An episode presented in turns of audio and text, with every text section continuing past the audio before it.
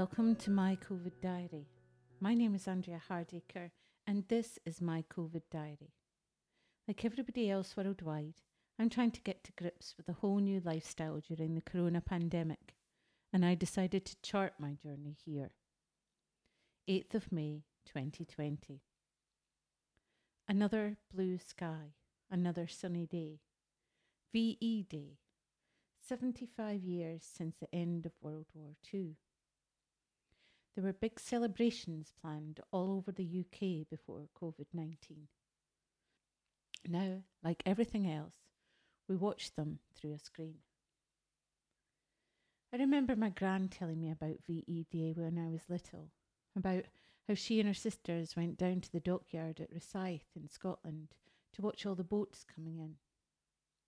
It scared and fascinated me when she told me about the war about the air raid shelters and the night watchman, and the night the Forth rail bridge came under attack.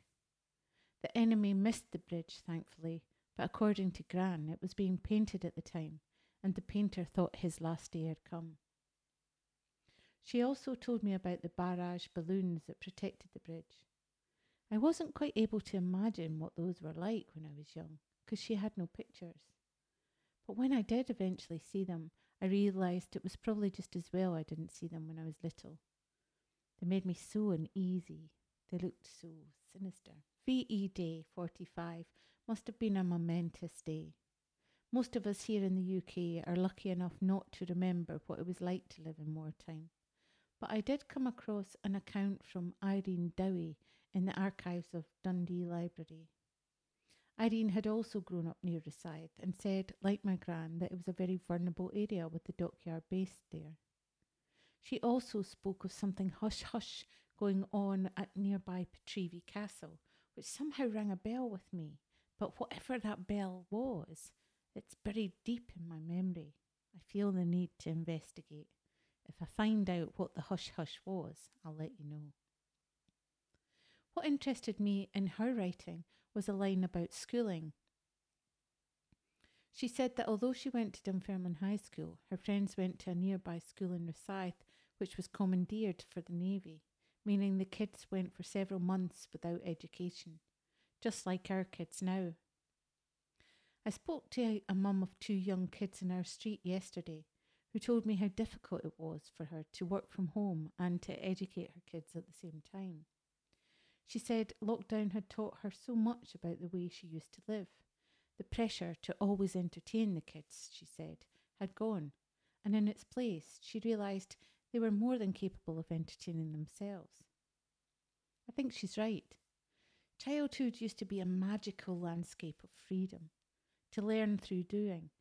We were never ferried from activity to activity run by adults who thought they knew how we should play. We were left to find our own play, to make our own mistakes without anyone knowing we'd even made them, to live with our own conscience and learn from it. My best memory of this is slipping behind a garage with my sister and her best friend near our house. I must have been about five. The garage sat in an alleyway behind the house, and we found a way to peer in through the back window. It was fun it felt like spying, and somehow in my young mind, I convinced myself that the mechanic was a bad person doing evil deeds. I don't know if this idea was planted by my sister and her friend trying to wind me up, or something I came up with alone, but he saw us and he shouted. I went home that night and for several nights after, worrying about the bad thing that I'd done and wondering about the bad thing I'd seen, which in reality was probably somebody just paying for their MOT. My sister and I wore bright green hand knitted jumpers at the time, made by a friend of my gran's, and I thought we'd be instantly identifiable by the jumpers. I waited for weeks for a row that never came and never wore that jumper again. From this, I learned a few things. If you're going to do something naughty, don't wear bright green.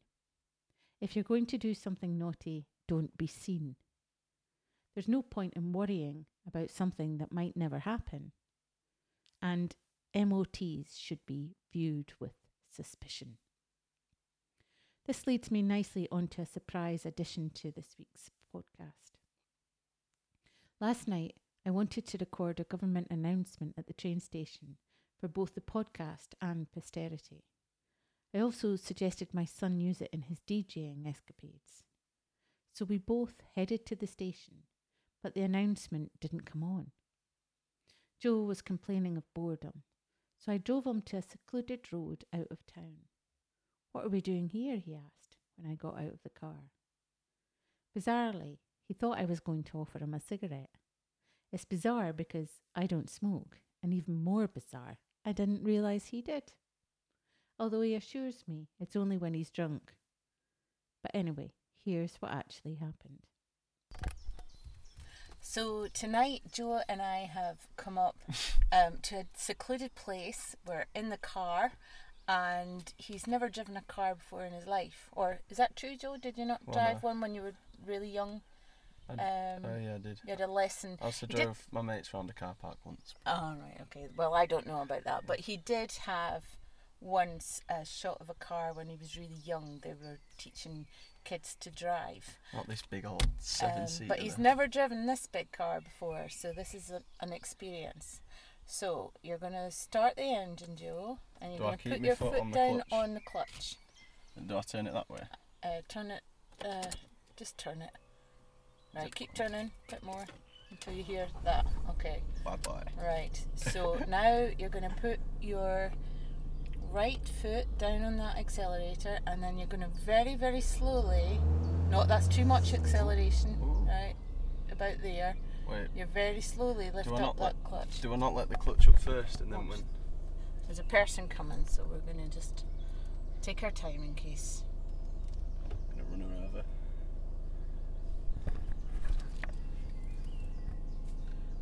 Okay, now you've got to check your mirrors and make sure that nobody's coming. The most important thing when you're driving is to continually check your mirrors. I think someone's drawn a willy on our back window. Lovely. Charming, and I wonder who that would be. Right, so where are you now? You've got your foot on your accelerator? No, Gently, yet. gently, gently. That's Wee bit. About there, yeah. And then you've got your foot down on the clutch. Yeah, all the way down. Right, and you're going to put it in first gear. Okay, it's in first gear. You can do that bit. You do that bit actually. You need to feel where first gear is. Oh. Right, I think that's first gear. Now, oh God, help me. Very, very slowly. Have you got your seatbelt on? No. Right, let's Start with the basics. Start with the basics. God help me. Why am I doing this? Very, very slowly. Try and find that bite.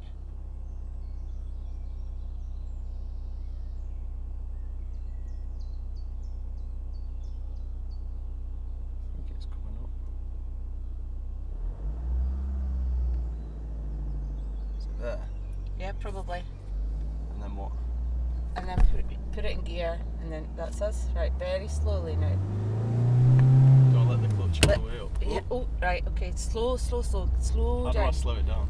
Take your foot up from the accelerator a bit. The foot's not even on the Slow, accelerator. Slow, slow. Right, keep it down on the accelerator or the car will stall. Just go down to that white car and stop. Okay. And remember how to stop? Where's your where's your Your brakes in the middle. brakes in the middle? Brakes in the middle. I could drive us home. No, you can't drive us home. Right, s- right, stop now. Put your foot on the brake. Oh, jeez.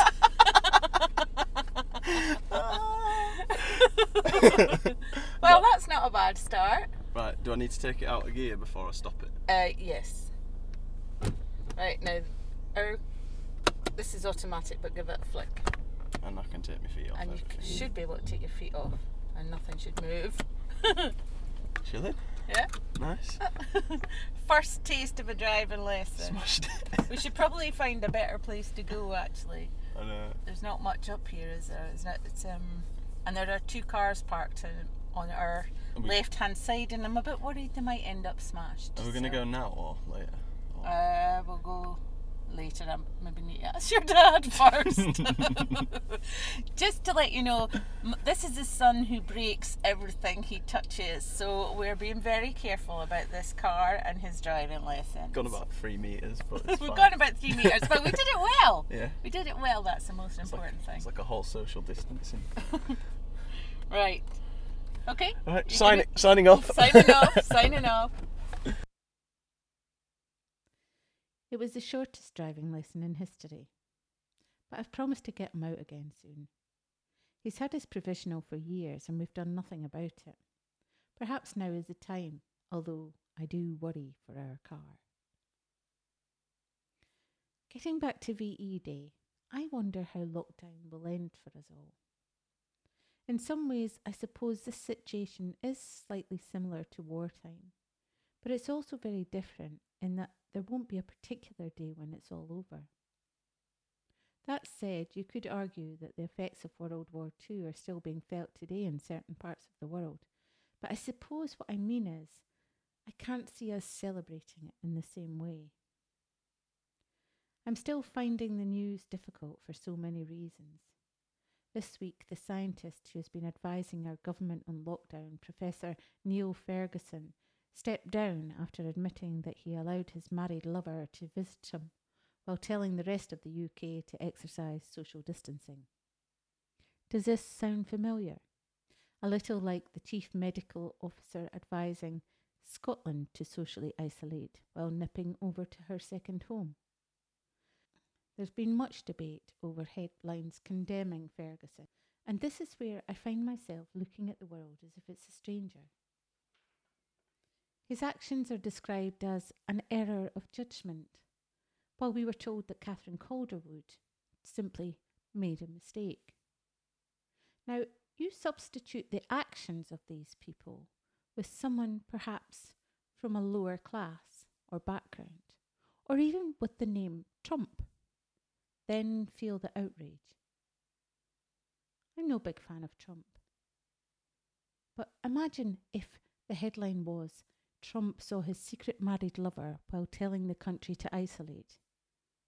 Is it still an error of judgment, a mistake, or something much, much worse? Language is funny like that, isn't it? It's always been used in this way fraud when it's someone posh who's a thief, and thieving when it's not. It makes me uncomfortable. I also can't help wondering why these two experts felt so safe in their actions. What is it they know that we don't? What expertise are they perhaps not sharing? Their actions suggest they're not taking their own advice seriously, as if merely playing a game where they control the outcome. But that game is going to have an enormous cost for those who are not in the comfortable world of expertise, for those who will find themselves out of work, homeless, losing everything, and hugely in debt at the end of all this. Double standards just won't wash right now. We need clear guidance and clear rules to follow. Otherwise, it's all just codswallop. People are getting to the end of their tether, and it's this kind of behaviour which will make them snap. I did think long and hard before writing these last observations, because I can't stand the hatred I see online and don't want to be part of it. The problem, as I see it, is that most people respond to things in a reflexive way rather than a reflective way. So I am trying to rein in my reflex. Apologies if I haven't succeeded. As I've said before, I could be wrong, and often am.